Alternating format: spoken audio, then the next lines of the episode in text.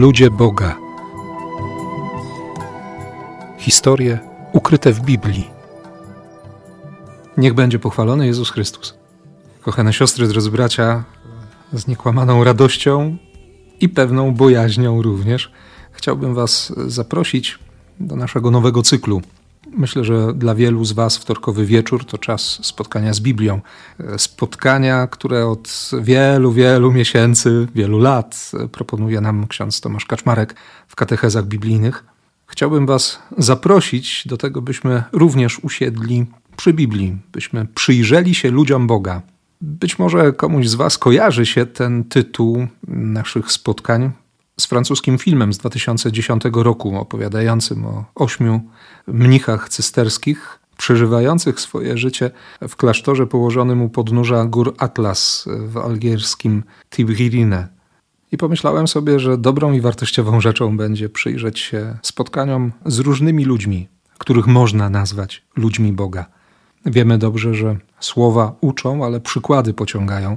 Dlatego chcę nas wszystkich zaprosić do pewnej wędrówki po rozmaitych historiach, do przyjrzenia się trochę, jakby z ukrycia, ludziom, o których mówi Biblia, których historię Biblia odkrywa, których zauważył Duch Święty i ta kamera Bożego Ducha uchwyciła ich w spotkaniu z Najwyższym.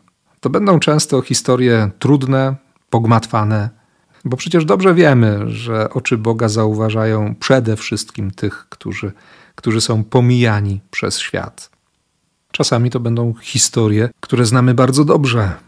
Spotkamy ludzi, o których możemy powiedzieć bardzo dużo, ale i o nich warto mówić, warto ich sobie przypominać, żeby ostatecznie odnaleźć swoje życie między poszczególnymi słowami, zdaniami, rozdziałami czy księgami, które nazywamy Biblią.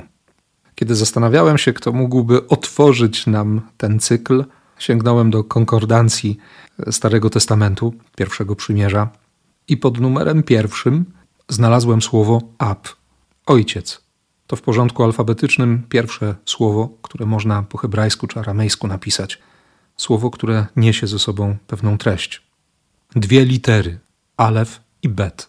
Słowo, które pojawia się w Biblii hebrajskiej w pierwszym przymierzu 1216 razy. Tym słowem będzie się nazywać Boga. Będzie się również mówić o, o ojcach wiary, o tych, którzy byli bardzo ważni w historii Izraela. I jestem przekonany, że najważniejszą postacią, która przychodzi nam od razu na myśl, kiedy mówimy o wierze, kiedy mówimy o tym ojcostwie, jest ten, od którego również genealogię Jezusa rozpoczyna święty Mateusz. Pamiętacie, że pierwszymi słowami Nowego Testamentu, czyli Ewangelii według świętego Mateusza, jest zdanie rodowód Jezusa Chrystusa, syna Dawida, syna Abrahama. Bardzo ważnym punktem w całej historii zbawienia jest doświadczenie spotkania Boga z Abrahamem, a właściwie doświadczenie spotkania Abrama z Bogiem. O tym spotkaniu mówi nam dwunasty rozdział Księgi Rodzaju, ale zanim do niego dojdziemy, chciałbym, żebyśmy zatrzymali się trochę w historii rodziny Abrama. Jedenasty rozdział Księgi Rodzaju, wersety między 27 a 32. Po pierwsze, ten tekst, podobnie jak historia każdej rodziny, również naszych rodzin, nie pokazuje zbyt wiele, bo nasze życie, dzieje naszych bliskich również potrzebują swego rodzaju intymności. O wszystkim mówi się Bogu. Nie trzeba o wszystkim mówić wszystkim. A wiemy też, że każda historia wiary jest zakorzeniona w domu. Stąd pierwszym pytaniem, które się pojawia i które trzeba sobie zadać, jest pytanie o dom.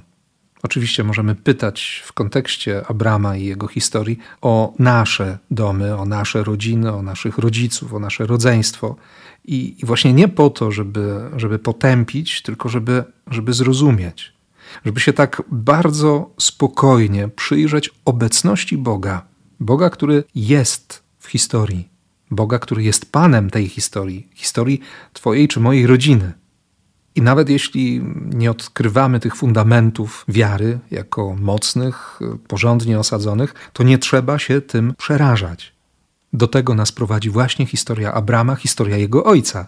Bóg wzywa do relacji, spotyka się z ludźmi, którzy go kompletnie nie znają, a trzeba wiedzieć, oni są po prostu bezbożnikami. To są bałwochwalcy. Terach trudni się wyrabianiem rozmaitych posążków, posągów, rzeźb, bogów pogańskich, przed którymi się drży, którym składa się ofiary, również ofiary z ludzi. Terach i jego rodzina zarabia na czczeniu szatana. Dlaczego Bóg wchodzi w tę historię? Dlaczego Bóg odzywa się do takiego człowieka, do bezbożnika?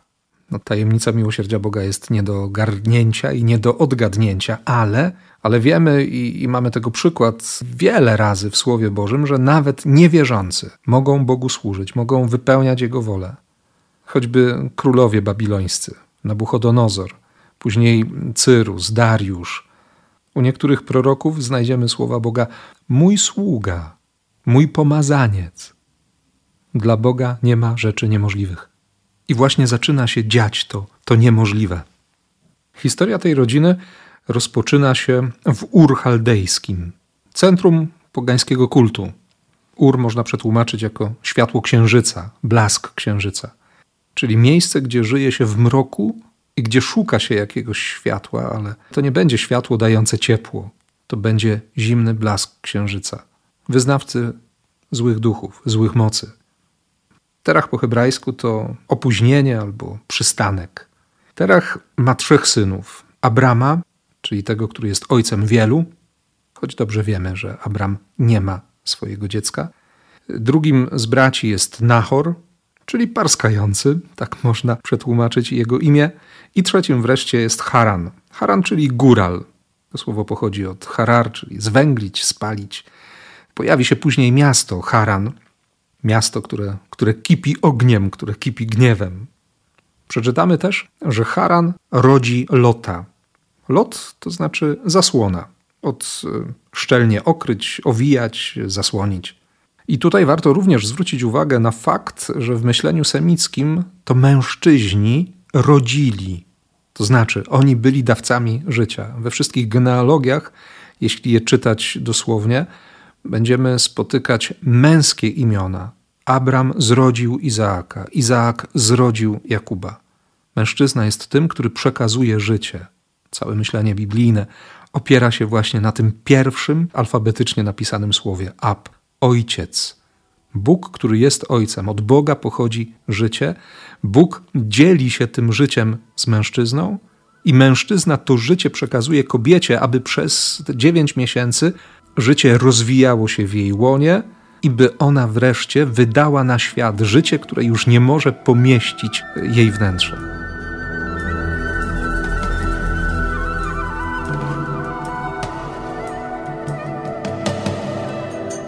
Spoglądając w historię rodziny Abrama, przeczytamy, że jego najmłodszy brat umarł jeszcze za życia swojego ojca, właśnie tam, w Ur w Chaldei. Natomiast Abram i Nachor wzięli sobie żony. Abram ożenił się z Saraj, czyli księżniczką, córką księcia, córką króla, a żona Nachora nazywała się Milka, czyli królowa. Najwyraźniej była to bardzo porządna rodzina, majętna na tyle, by wchodzić w koligację z królami, z książętami. I właśnie w takiej rodzinie chce się objawić Bóg. We mnie to zawsze budzi taką bardzo pozytywną myśl. Każda rodzina, Twoja siostro i bracie, czy moja, może być miejscem objawienia Boga.